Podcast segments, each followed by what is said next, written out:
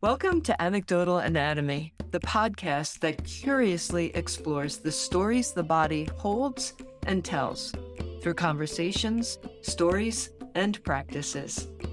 Our mission is to connect the individual to the collective through our stories so we may better understand our interdependence and ultimately live a more peaceful coexistence.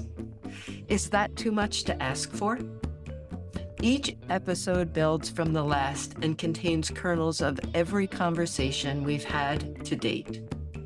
We cover sciency things like fascia, anatomy, the nervous system, and other body-based sciences. We also have a pretty high tolerance for the woo factor, which, let's face it, is also energy and should not be discarded as if it has no value. We are nature loving, yoga and meditation teaching podcasters that could aiming to make the world just a little better than we found it. Our motto is Leave no trash trace, we're only visiting, but leave your heart print with every step.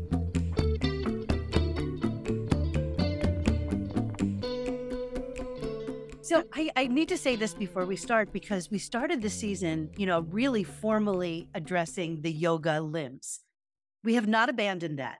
And I was thinking about it this morning. You know, Teresa and I, we're not going to give it away, but we have a field trip planned that we want to do before we continue the formal talking conversation about the yoga limbs, which gives us this incredible space to explore yoga naturally. Naturally yoga, yoga naturally. We're still trying to figure out which do you like better, naturally yoga or yoga naturally? Because there's more coming on that. But this is for those people who may be a little bit like mm, yoga as a system, as a practice, really not for me. But these conversations go beyond the formal practice of yoga while still incorporating the essential pieces, the pieces that get to nourish our essential bits. And so you may be surprised by the fact that you're already practicing yoga because we throw labels and we throw definitions on things and then we either respond positively or negatively or neutrally to it but we never actually get to the essence of the thing itself because the definition has already made a decision for us, you know, depending on which energy or lens through which we are we are seeing this definition. So I'm really excited about this conversation because, you know, the alchemy always happens. And I had this very strong feeling before we came on, and then I'll shut up for a few seconds that, you know, we both a- approached the agreed upon theme from very different places.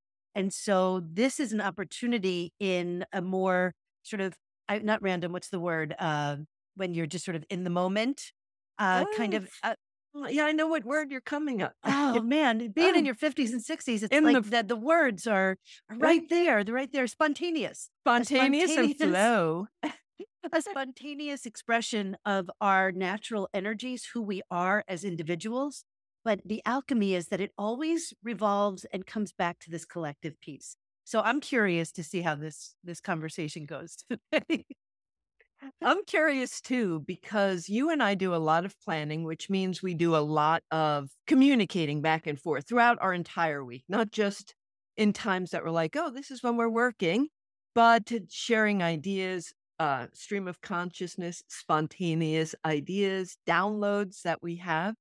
And it's so interesting. I'm excited about this conversation because there are so many times that we will start to communicate about what we want to do and we are totally in sync. It's, you know, we'll start talking. I was like, oh my gosh, that's where I was this morning. And we'll get into this conversation that flows so easily and naturally because we're coming in with the same ideas or we're coming from the same point. But I'm excited because I don't think either one of us really have a overarching view of where the other is coming from today. So this will be spontaneous and fun. And I can't wait because you gave me a few teasers about what you're about to talk about.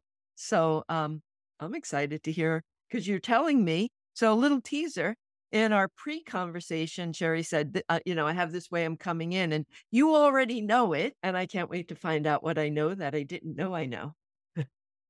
All right. So I don't want to derail you immediately because I know that we will find our way, our doorways in. But this morning, as I was looking at some reels in my, you know, morning ritual, not mm. sadhana, the other rituals, I'm scrolling. And when I see Neil deGrasse Tyson, I have to stop. I just, you know, he is one of those. There are certain shows when they're on, I have to watch even if it's in the middle or even if I've seen them a thousand times. And Neil deGrasse Tyson is one of those voices that when he is speaking, I must hear what he is saying. And what he said this morning blew my fucking mind. And it is so simple and so obvious in so many ways, but it supports our mission in all the things we do, connecting the individual to the collective and, you know, the stories and all of that. Well, he said, and I'm going to read it from my thing. He says, the four most common chemically active elements in the universe are hydrogen, oxygen, carbon, and nitrogen. And they are the four most common elements of life on Earth. So, what he said this morning was if you think about it, you know, the most common atoms, I think he used, but I don't know, atoms, molecules, elements, whatever they are, are, you know, hydrogen, oxygen, carbon, and nitrogen. And he said, but they're also what we are made of. They're the four most important things we are made of. So for us to think that we are anything separate from the universe, and then it goes back to Rumi's quote, which you are not a drop in the ocean, you're the ocean in a drop you know, that these bodies are just containers of ocean water, of ocean consciousness. So this is not to derail, but just to say, like, even our cycles, our seasons, they have, they contain the universe. Everything is the universe. So anything that you were going to start with or you're going to say is going to fit in because it's all made of the same stuff. now you're blowing my mind. I need to go watch his reel. Oh, it, yes, we talk so much about not being separate, being connected. And yesterday I had a conversation with a friend and there was a jump off point, but where we got to was if you're sick, I'm sick. If you're not doing well, I'm not doing well. It is that connection that the universe is in us. We are the universe. There's so many different ways to say we are connected. We're connected to the universe, the natural world, these these things, hydrogen, carbon, nitrogen, that exist both within us and out. And the only way that they are possibly not connected is because we have skin, right? But our skin is permeable. It's designed to let things in and let things out.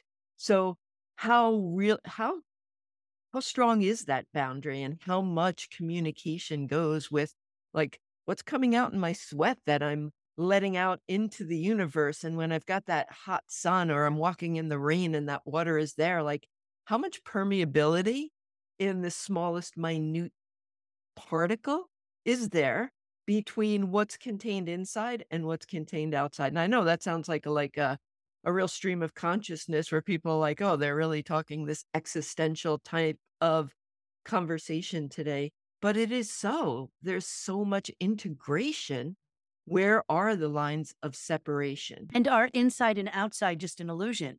You know, if the the Rumi thing about taking the the cup and dipping it in the ocean, it's still ocean water. It's just in this cup. It's not separate from the cup. The cup just is holding it. But is there is inside outside a thing that we a device we use to separate as because our minds need to make sense of things. I don't know, but what what in terms of this conversation and in cycles, it comes to balance. Like, how do we balance? You were saying earlier that, you know, as yin as you are, you have this this morning you were like you know rushing around and getting some yang shit done you know it, with that yang energy we can't only be yin or only be yang we have to find that balance honoring the essential person we are maybe you know you are essentially more yin i'm essentially more yang but we get to also live into those moments of, oppos- of opposition or a seeming opposition and so, you know, we're in this winter season that we just did this walk that was time to go yin, in, time, time to go yin. We're hibernating, we're getting, you know, a little bit slower, a little bit quieter, that we get to respond to the energy of the season, the energy of the time. And that is so much, you know, if we think about it in terms of we are the universe, that any little change that we make within ourselves has an impact in the bigger world. The change isn't just inside. It's not selfish. If I'm changing, if I'm changing my attitude about something. So, for example, I, have said before that when I used to do those Ayurvedic tests, I never got any pitta, the fire, because I was, you know, they're all subjective questions and I see myself a certain way, you know, chill hippie chick on the couch eating bonbons and whatever. But no, until I changed my mindset and honored and accepted the fire within me, all of a sudden things changed. My whole world mm. changed and my perception of the world changed, which meant that the world outside me changed. and the way I interacted with it. So just circling back to this winter time, like how we interact with our our sort of collective yin energy. So for those who don't know a lot about yin, Teresa, you're the yin spurt. The yin spurt. I like that. That's a brand new word that we have here. So, yes, we're in this cycle of yin. And I think the best way to talk about yin and yang is that it is cycles. We did rhythm and rhyme in mm. the autumn, which was about changing from the cycle of summer into the cycle of autumn. Then we began our wander in wonder, which was the cycle from autumn to winter weather. So, really honoring the cycles with different things that we do. But cycles are not limited to seasons. Yin and yang happen every day. Midnight is the highest part of yin energy. 12 noon is the most yang inspired time of the day, and the two balance each other out. And I think when we we can't have a conversation about yin or yang without the recognition that they co-balance each other and that they're cycles that flow into each other so that we can remain balanced. But for yin, we're thinking more in terms of dark, cool, dense, restful, quiet. The feminine energy is very yin inspired.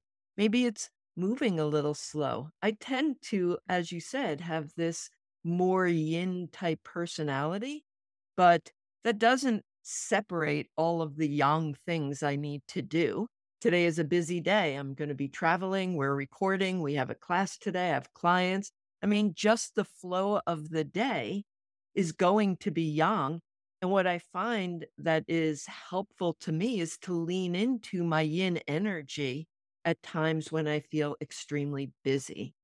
And that might be as simple as running around, folding my laundry, changing my laundry, getting the next thing done, to just tap into my breath for a minute and just like, okay, so there needs to be the calming energy that happens that allows me to get all, for me personally, to get all of those jobs done without feeling frenetic or angry or overwhelmed, because they can be when you're in a very heavily yang state be overwhelming. And since I did define yin, let me just balance that out and then I'll send it back to you. Where yang might be back in the studio, Jim. Sorry. yang we can think of in terms of bright and warm, loud, active, male, getting things done.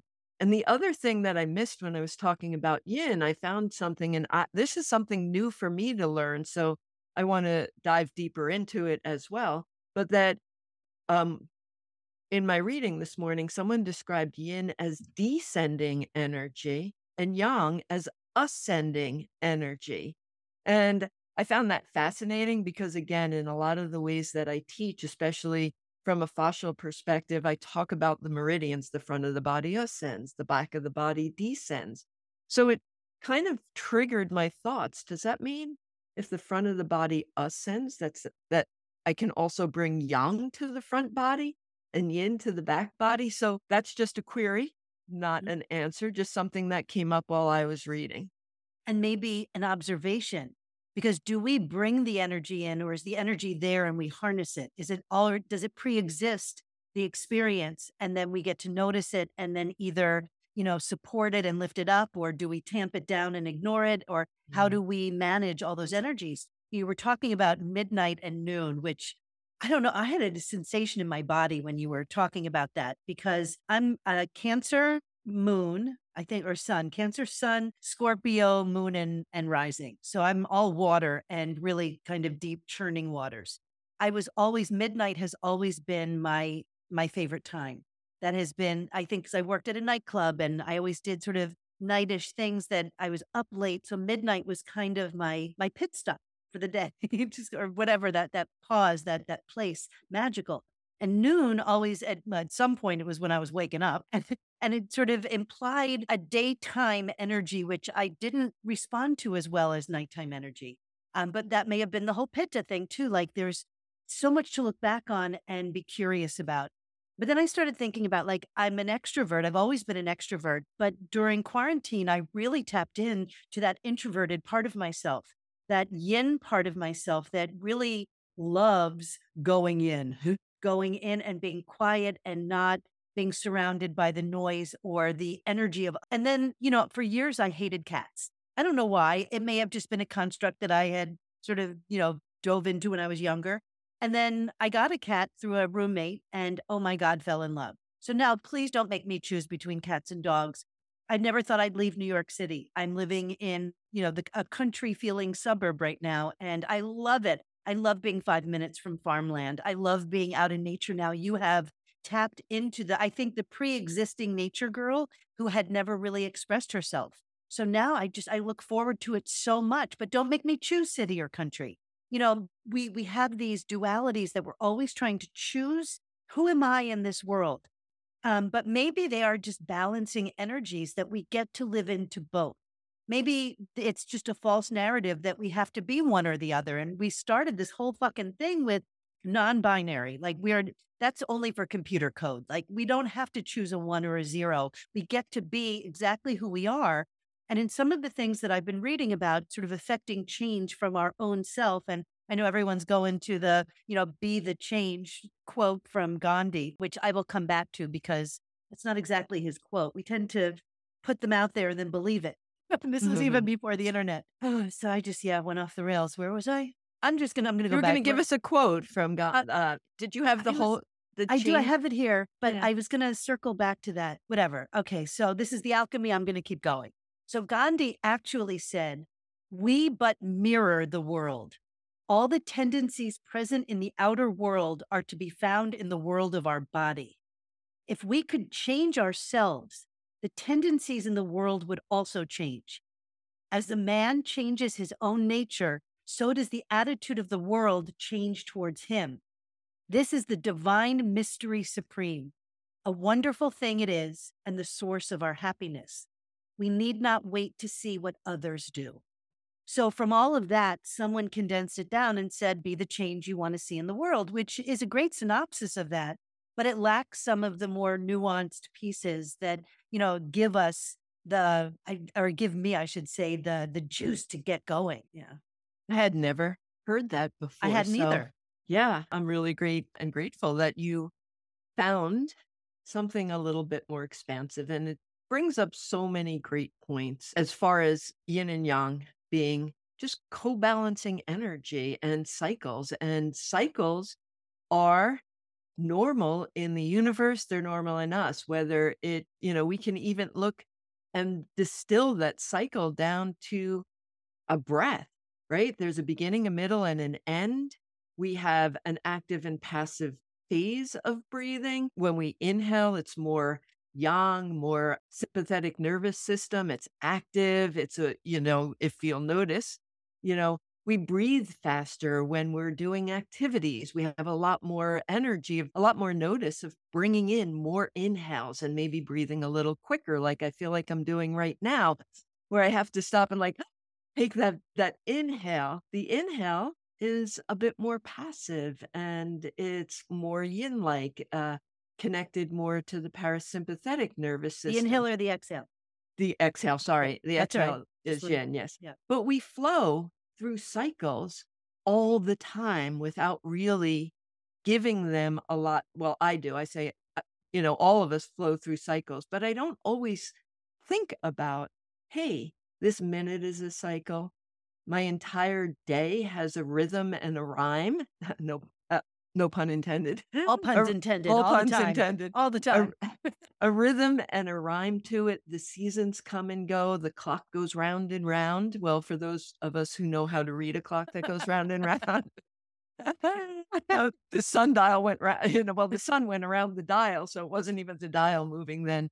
But anyway, We digress. we do, which is you know so in us.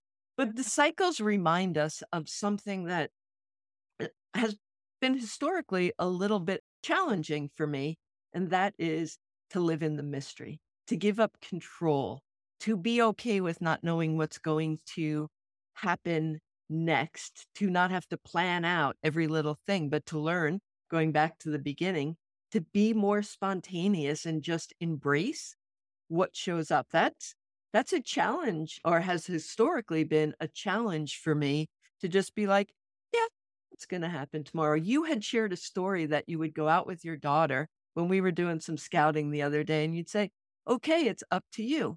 Which way do you want to turn?" And when I would go on trips in the in the RV, it would be the same thing. Do you want to turn left or you want to turn right? And so to just embrace that idea that getting lost can like really show us the best parts of a trip were completely unplanned, but living in the mystery and just allowing the flow and the rhythm to kind of wash over us and flow with it at times. And I'm a big planner and I like everything. Or, I mean, I'm going on a short trip and my bed is filled with like way too many clothes. I'm planning. what am I going to wear? And I'm not the person who's like, oh, I need two shirts and and and they throw in. I've got outfits lined up. I'm not. Mm, I am a last minute, just throw in the bag and go. But you know, the other great thing about cycles, if we if we look into just feeling this idea of cycles, that everything has a cycle. Now, on the one hand, imagine your life if every minute you were recognizing the cycles. That would be like hearing everyone's voices in the world. I can imagine one's head and heart might explode. So it's not about living all the time, you know, sort of holding on to this. Everything is about sort of open hands and open heart and just going with the flow. So this is just information.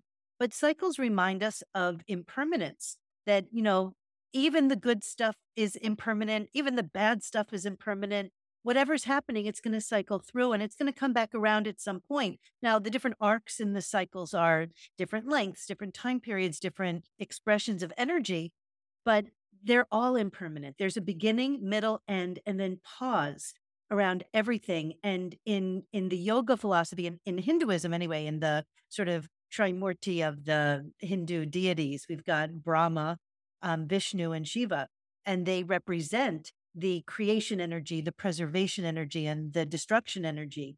And they all sort of arrive in the the om, which is four parts, ah, uh, mm, and then the space before we start. So there's this, and that's also the picture of Brahma. There, I'm not getting into all of that, but all of that is to say that in every breath, like as Teresa suggested, in every moment, there's an opportunity to remember, to remember, and even to witness where am I now in a cycle of suffering that might be in my life right mm. now and to recognize it, to learn from it, to whatever we can from it, and to know that it will also kind of come to its own conclusion and move into something else. Now, that's not to say if you have, you know, I'm not here to say if you have an incurable disease that all of a sudden it's going to go away. You know, curing and healing have different energies. And so I'm not a doctor, I'm not here to be prescriptive, but there is healing that can always happen even in the absence of something curative. So yin and yang balance each other, and yin is cool. Imagine not taking time for yin in your life, not resting, not slowing down, not embracing those qualities of cool. So I'm just going to use cool as I don't embrace the slowing down. I don't embrace the cool of yin, which is what winter has. Then what happens to the yang energy? there's a lot of fire in yang. And if we are missing the cooling agent or the coolant quality, how does that show up in the body? Can it show up as physical symptoms? Like when I think of physical symptoms of too much fire, maybe it's irritability. I, you know, there's not enough yin, there's not enough downtime, there's not enough cooling and quiet and nurturing and nourishing and being close to the earth maybe like if I'm really fiery, my eyes get sore and dried out. Like, does my body communicate with me that says, Hey, Teresa, you're not, you're moving too much and not slowing down? Like, whenever I get a sore throat, I think of it as like, Oh, my throat is on fire. Is mm-hmm. that because I haven't given myself the opportunity to rest and calm? Yes, there's germs out there. I'm not but am I more susceptible to right. that germ if I don't have this balanced cycle of my day fluctuating between my daytime hours where I'm getting things done and moving and being very yang And then my nighttime hours where I settle in and rest and recharge. So how does how do those imbalances appear in our body? And can we use them as cues to um, add more or less of the opposite? Inflammation. What do we do when we get hit by a ball? We put ice on it. Yes. You know, we the inflammation immediately. Later you might put heat on it, but to immediately reduce the inflammation, we put something cooling on there. You know, I was uh, teachers of mine years ago, they used to say, we were talking about karma and getting into the philosophies, and they would say, you know, if you're feeling like you don't have enough money, give to charity. If you're mm-hmm. feeling lonesome, go sit with someone who's in a hospital who doesn't have someone to sit with them, who's also lonely. Do the thing. This isn't so we can come into balance in many different ways. We can do the opposite thing, which we've talked about before. You know, when I would get my body work, if I was feeling heavy, sometimes she would do a heavy, deep, you know, work. And sometimes she would balance by doing something light. So, but this was finding balance in doing the thing that you felt you were suffering with. So if you're feeling, you know, like I said, lonely, go be with someone. Go go do the thing that you wish you had more of in yourself. So if you want more money, give money. yeah, mm. I know it mm. sounds counterintuitive. You don't have to give all your money, but you know, if you start saying, I have enough, if I give a dollar to this place, that is at least an, an energetic transaction that may find its way back. And it may not. There's no expectation. So what did we talk about the other day? We said anticipation without expectation. So there's this feeling of energy when you're anticipating something that can feel like exciting. It can feel nervous. It can, the thing that reminds you that you're alive. You know, I used to go, I used to act. So being on stage, I always had stage fright, but that stage fright reminded me that I was alive and it would dissipate after the first couple of lines and turn into a different energy.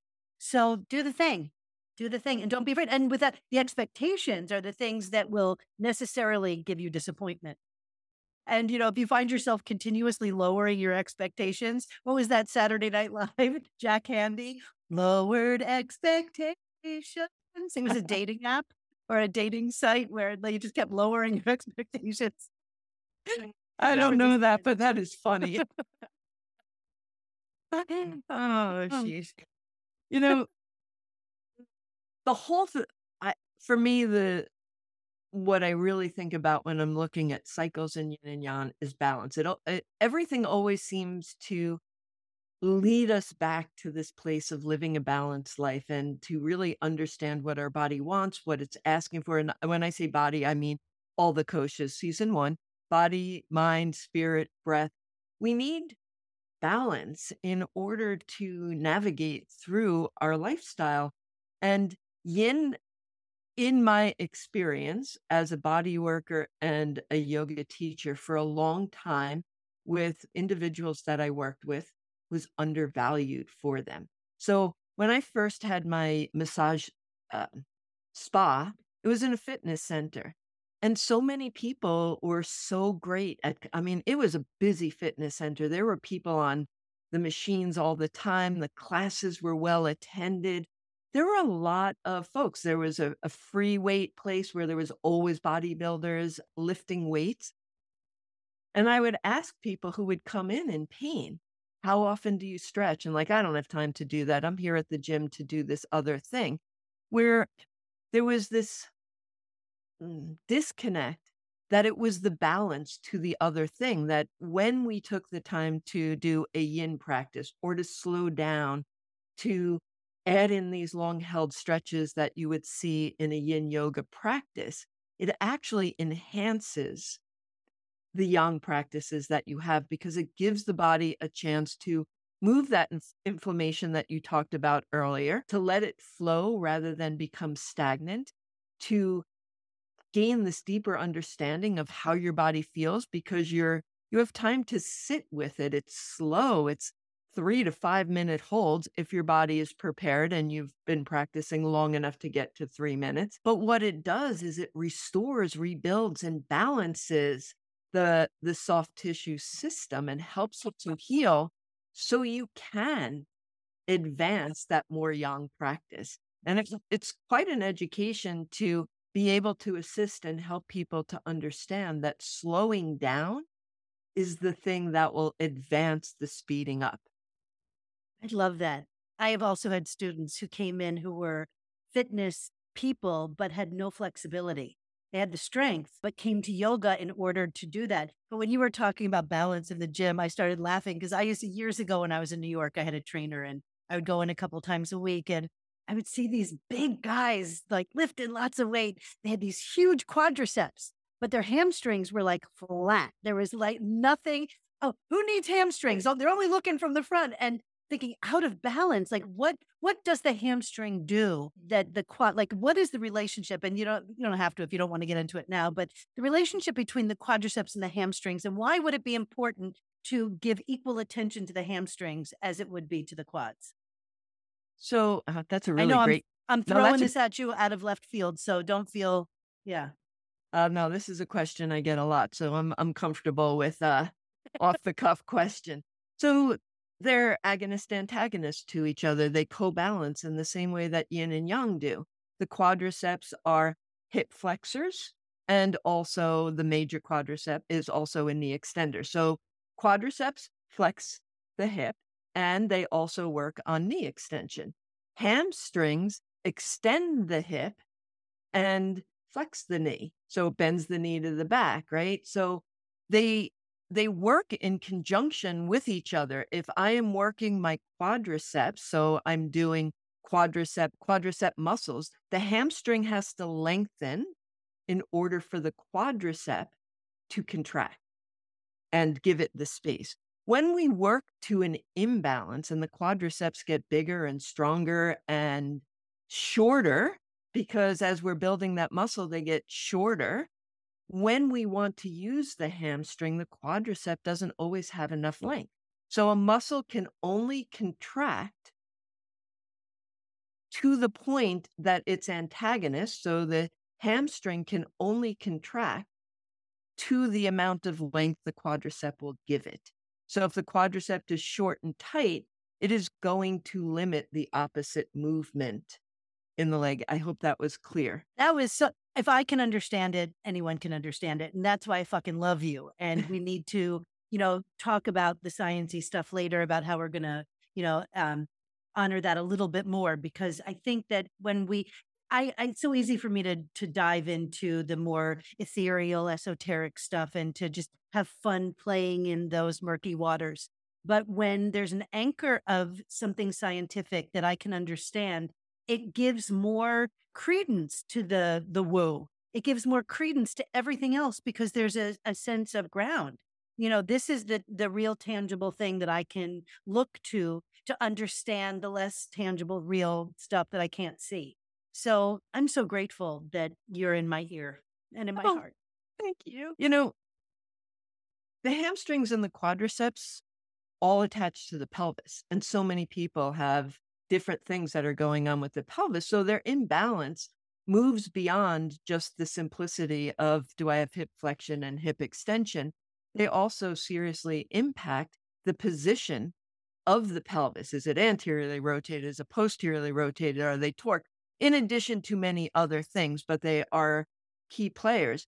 And being a yoga teacher and a body worker, oftentimes, and people say this all the time, it is rare, really rare for me to hear somebody say, Ooh, my quadriceps are tight.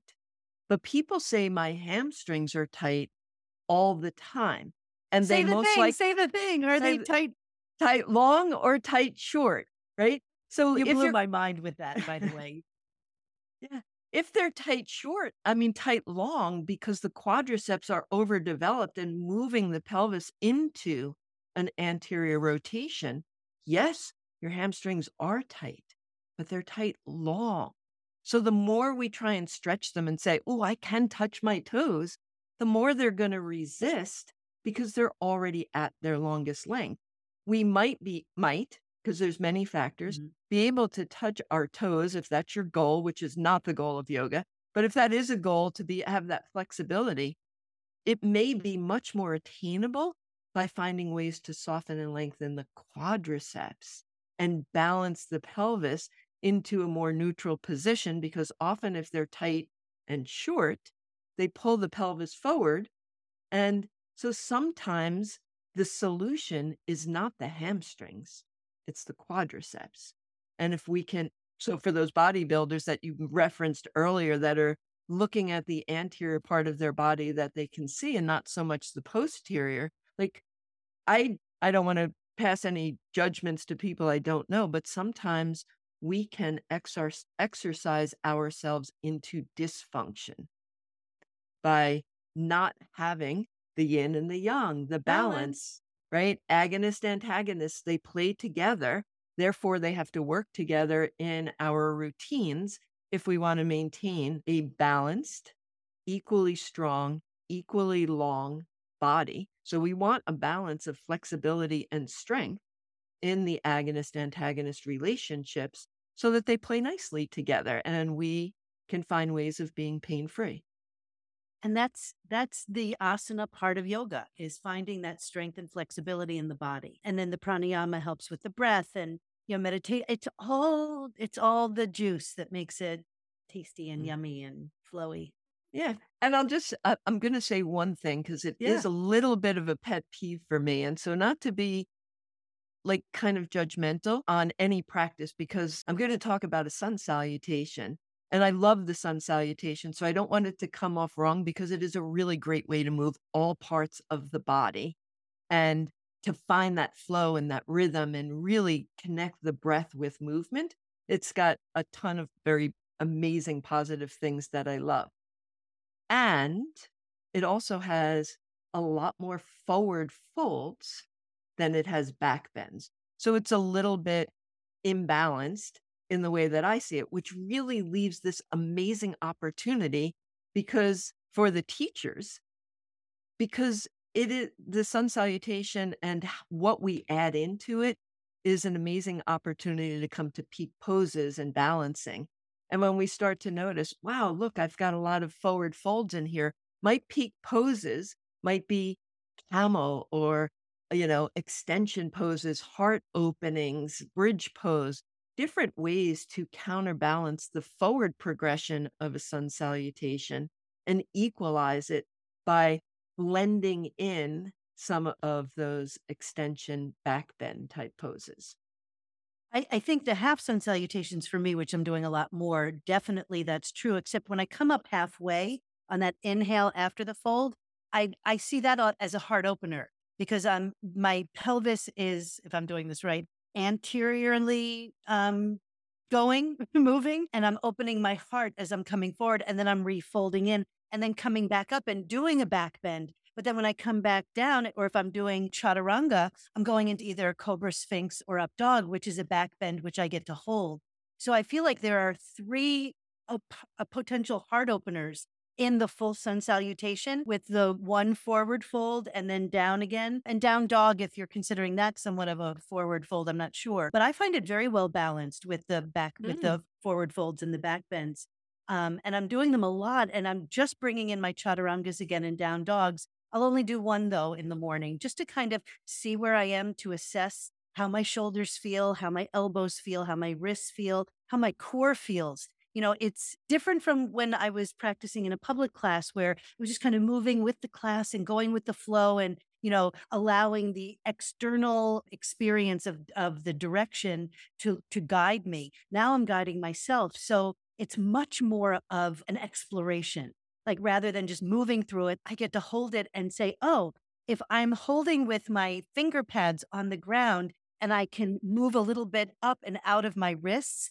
I feel less in my wrists. If I draw my shoulders back, but breathe into, I know that we had a, a thing about this, but breathe into the center between my my shoulder blades, I feel more stability, but I can still draw my heart forward. And so there's all these little subtle things that I'm working with that I never did before, but I'm also not doing, you know, 30 sun salutations in between poses, linking breath with movement without having to do that. Linking breath with movement is not connected necessarily to a vinyasa. Vinyasa mm-hmm. just became kind of synonymous with linking breath with movement. But I link breath with movement when I'm standing in Tadasana and I can feel with the inhale, my chest lift and I'm exhaling. I'm keeping that lift as I exhale and draw my navel in. I'm still, there's that subtle movement that I get to do. And then as I inhale and take my arms up, I'm linking my breath with movement, even if I just draw my hands to the center of my heart and do nothing else. So vinyasa, you know, sort of became that that's that's that sequence of you know up plank down plank up dog down dog kind of thing but it's really so much more than that and mm. if we're in an acute situation as you suggested before like getting the the yang energy going but resting into the yin there's an awareness there that might also be a vinyasa that is connecting your breath with the movement and energy of the action that you're taking in that moment that if you never practiced yoga before, you may not have that language, those definitions that would separate you a little bit more from that experience, but you're still doesn't mean you're not doing it. you know, just because we're not calling it vinyasa doesn't mean you're not doing the thing we call vinyasa. Mm. Yeah. I mean, I don't know. I don't know. But, you know, as I've gotten older and taught as an older person, those forward folds became more problematic because more of the population that was coming to my class had osteoporosis or osteopenia and i'm not i'm not well versed enough to know at where you are in your osteopenia if weight bearing in those certain areas will actually help to build some of that bone back because I've learned that weight bearing after acute pain has dissipated is actually accelerates healing. And so if you're in that liminal space between osteopenia and osteoporosis, like what does that mean? But if you're in osteoporosis, please don't forward fold. Please don't, you know, risk getting those little hairline fractures in your vertebrae. Like those are the things. I don't know. Is that lore or am I making that up or is that a thing?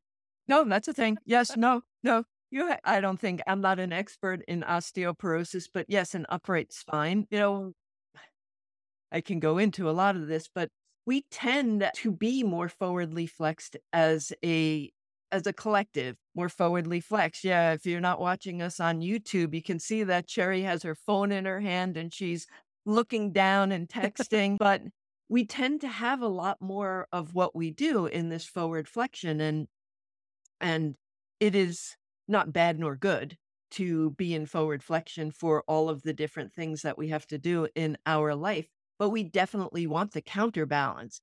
And if we, if I, who is a kind of a body worker and I do body reading and I watch people, and ever since I went to massage school, it's kind of hard not to notice posture and patterns. Uh, but as a general society, we tend to be more forwardly flexed than we are more in extension, mm. like a more military type of very uprightness in our posture. And yes, putting that weight bearing on bone in certain circumstances is going to increase bone. That's how children's braces work. They put pressure on the bone, they move the teeth through it, and then they let it settle so that the bone can grow back. Isn't that also the- how how bunions are? If your yeah. shoes are too tight on your big toe and you keep walking and rubbing, isn't that how a bunion goes? I am not know. sure. I'm getting way out of my wheelhouse and purview here, but let's. I'm sorry. Let's keep going. It's okay. So we want to have a certain amount of compressive force on our bones because it's good for them, uh, but not when they don't have the break.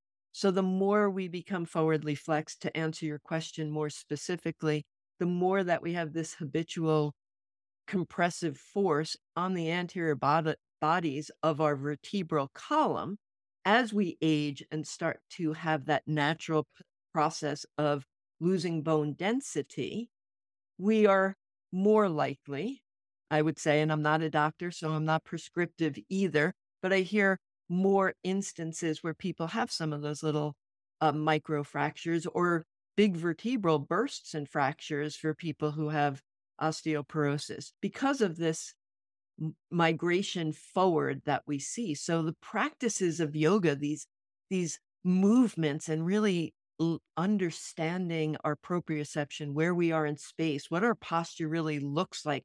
Like mountain pose is our walking around pose. It's upright posture, upright spine. And so when you said don't forward, don't do the forward folds with osteoporosis, I'm going to build on that a little bit. There are reasons why we will roll down our spine and compress on those vertebrae. There's a reason to do that. And you see that a lot in yin compression adds bone, which is what we just talked about. But there's also the other side that when we're doing these forward folds in a vinyasa class, they're not about collapsing into the spine. They're about hinging at the hips and coming in and honoring the integrity of the spinal curves while we're doing those movements so that we get the most benefit possible from the time that we spend on the mat. Beautiful. And how does this bring us back to cycles and spirals? The spirals, we didn't get into spirals. You love spirals. Yes. It's spiral. So That's with spiral. all of this, we we got back into the body. We started talking about the the quads and the hamstrings and then hips and forward folding and vinyasas and all of that. So we're going to sort of come back around full circle as to like why we're even talking about all of this. And yes, it's important as you're doing certain activities to understand it and to be curious and to you know, evolve within whichever system you're you're playing. So now that we've sort of ticked off all those little boxes, we get to see how even the smallest change that we make, it it it it is reflected in the bigger world. I don't know if you've ever seen the the bumper sticker "Think globally, act locally," but I'm gonna just sort of bring it back. There was a guy I didn't I didn't get his name, but it's from a website called Hacker Noon. I'm gonna put it in the show notes notes.com. And he says four ways that if you want to change the world, the things that you can do. And I, I didn't go into all of his descriptions or her descriptions, whoever wrote the thing, because it started as I was reading it. It was their their feelings about these these ideas, and of course they they wrote it, but I had different feelings about them. So, but I liked the overarching idea. So the one, stop comparing yourself to others, is a way to. I'm sorry, we're going to get back to spirals. Yeah, but no. stop comparing yourself to others. No compare and despair, especially in the world of social media. Time to sort of move away from that. Second one was be as authentic and genuine as possible. The fuck does that mean? You show up in the world, you do the best you can. For me, I think it's about being in alignment, being in alignment with your body, your speech, your mind, the things that matter to you, and doing your best to, to live from that place. Generosity and empathy go a long way. Mm. So, how can we be generous? And this sort of goes back to if we're feeling depleted, how can we be generous? Well, when we're feeling depleted is when we should absolutely mostly be generous. But then empathy, how can we, you know, empathy isn't something I think we can teach. We can teach enough so that if people are going to to step into the empath- empathetic nervous system, which is something I just made up, which may be part of the parasympathetic, that we get to we get to teach things that allow us to be more compassionate that we can, but it's hard to teach someone to feel what it's like to be in someone else's shoes. But if mm. we have the the intention to do that, that might be enough. And all of this is about being enough. Fourth thing was improve and change what is closest to you. So mm-hmm. think globally, act locally. Even if it's, you know, if you find yourself like this, I've started my morning practice by taking three deep breaths because I found that I was waking up in an already agitated state you know, and then I would do my practice and that would bring me down. But rather than get up out of bed feeling like my breath was ready to, you know, let's get ready to rumble, you know, no, let's get ready to to live in this moment and be in the in the mystery. And so, you know, how can you affect the change closest to you to affect a bigger change? And even reading this, I had the feeling of the energy of a spiral because all of these things can either ascend or descend and or pause in different places. And so, you know, there's always movement energy. I love spirals. I have so many, so many jewel, so much jewelry like that has spirals on it. Spirals are an old, old symbol. Like they've existed forever. You'll see them carved into cave walls if you go out and start to look at all of these different cave drawings and stuff. So they've been around for a long, long time in communication. So I'm I'm going to kind of quantify that as, you know, as a communication of this spiral. But one of the things that really intrigues me about spirals uh, is that they spiral in and they spiral out.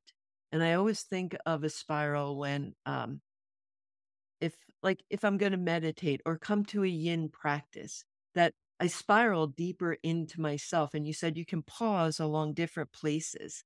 And so, yes, maybe even as a metaphor, each one of the postures that I will do in my yin practice is a pause in the spiral that's bringing me deeper and deeper into my own experience, deeper into feeling myself into being in a place of self observation. So I can spiral deeper and deeper into my own experience and my thoughts and my energy. But once I'm in there and I sit with it, in order to end my practice and go about my day, I also have to gently spiral back out and come back into this present moment. And in reference to cycles, that spiraling happens within each of those poses. We come in, we come out, right? So we go in, we pause, we sit with it, we experience that place, then we spiral back out. But if we're doing a full practice, we're going to spiral into the next pose. So even when we're talking about spirals, it's not one spiral, it's a, a series of spirals that lead to the, the overarching view of the class. So I would think of, you know, if a yin class has seven poses in it, it's seven individual spirals within a big spiral for me to start to really get deep into my thoughts, my emotions, and to create the space. It's the thing that I love about yin is the practice is to help me to be able to sit with both comfort and discomfort, not pain. We're not encouraging pain in the practice, but sometimes discomfort, and I'm not even just limiting that to discomfort in my body. Ooh, my hip is a little stiff here. But sometimes when we're spiraling in through the body to into the emotional juice of what's going on inside, the discomfort might be an emotion that arises. I was speaking with somebody yesterday who said, every time I practice yin, I cry because I get so close to my emotions. So not only is it a practice of creating space in the physical body and the fascial body and the joints, but it creates space in our thoughts and our emotions and provides us the opportunity to sit with it, no matter what it is. It can be the most joyous, favorite pose that makes me so happy to be there, like butterfly pose and shoelace, two of my favorites. Or it can be the most challenging pose, like camel pose, where all I'm thinking when I get there is like, I can't wait to get out of this pose, right? Because it brings up things. So the spirals are just a great way of recognizing that wherever we go, we go in deep or we go in shallow, but there's also the exit to come back out. And that feels like the perfect place to end this conversation. The exit you gave us you gave us a an, an egress, a place to you know to leave. Um, but that was so beautiful. I think you encapsulated the spirit and you know all the disparate threads that we drew together during this conversation so beautifully in that what you just said. So that's the end of the conversation. But I do want to say a little something because this was really funny. So my family, we ordered Jules thin crust the other night. And I two of my daughters went to pick it up, but I ordered it on and I had to call because fucking Mercury is in retrograde and my credit card wasn't working and it was twice as much online and nothing was going through. So I called to make the the order. And as I'm talking, you know, my yang energy totally got in the way. And I was like, oh man, fucking Mercury in retrograde, just like what I said. And I said, you know, we've had all these tech problems on our podcast and Mercury, blah, blah. So my girls go to pick it up and they see that the two women at the counter are kind of talking. But my oldest daughter said she had this feeling that they were talking about me when she said, I'm here to pick up for Sherry. And they were like, Does she have a podcast? And she's my daughter said, Yeah. And she's like, uh, what's it called? And she says anecdotal anatomy. And she asks a couple times, she's like, because she was talking about Mercury and retrograde, and I was really into that, and and that was really cool. And so if you're listening to this, people who work at Jules, and I'm not going to give the town because you'll know you're the only ones who work at Jules who have gotten this order. I heard you. And please email us and let us know what you'd like to hear more about because this podcast is not about Mercury in retrograde, but we do talk about a lot of things that fall into the energetic systems. So if you were like the Jules employees and want more of certain things, let us know because this is what we do and we love talking. Oh, about about stuff. So let us know and until until next time.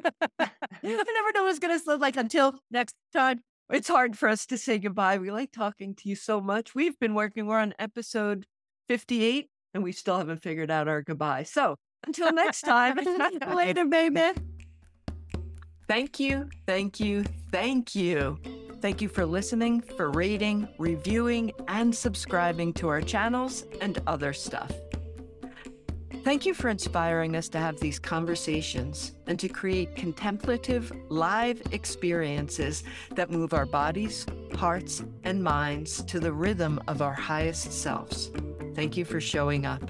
Feel free to send us your stories, questions, and comments to anecdotalanatomy at gmail.com. As always, we want to thank our amazing editor, Judith George, Keith Kenny for our fun music, and Cindy Fatsis for our photos. Journey with us as we continue down the roads of discovery, taking the detours and meeting the mysteries. You are our why. See you next time.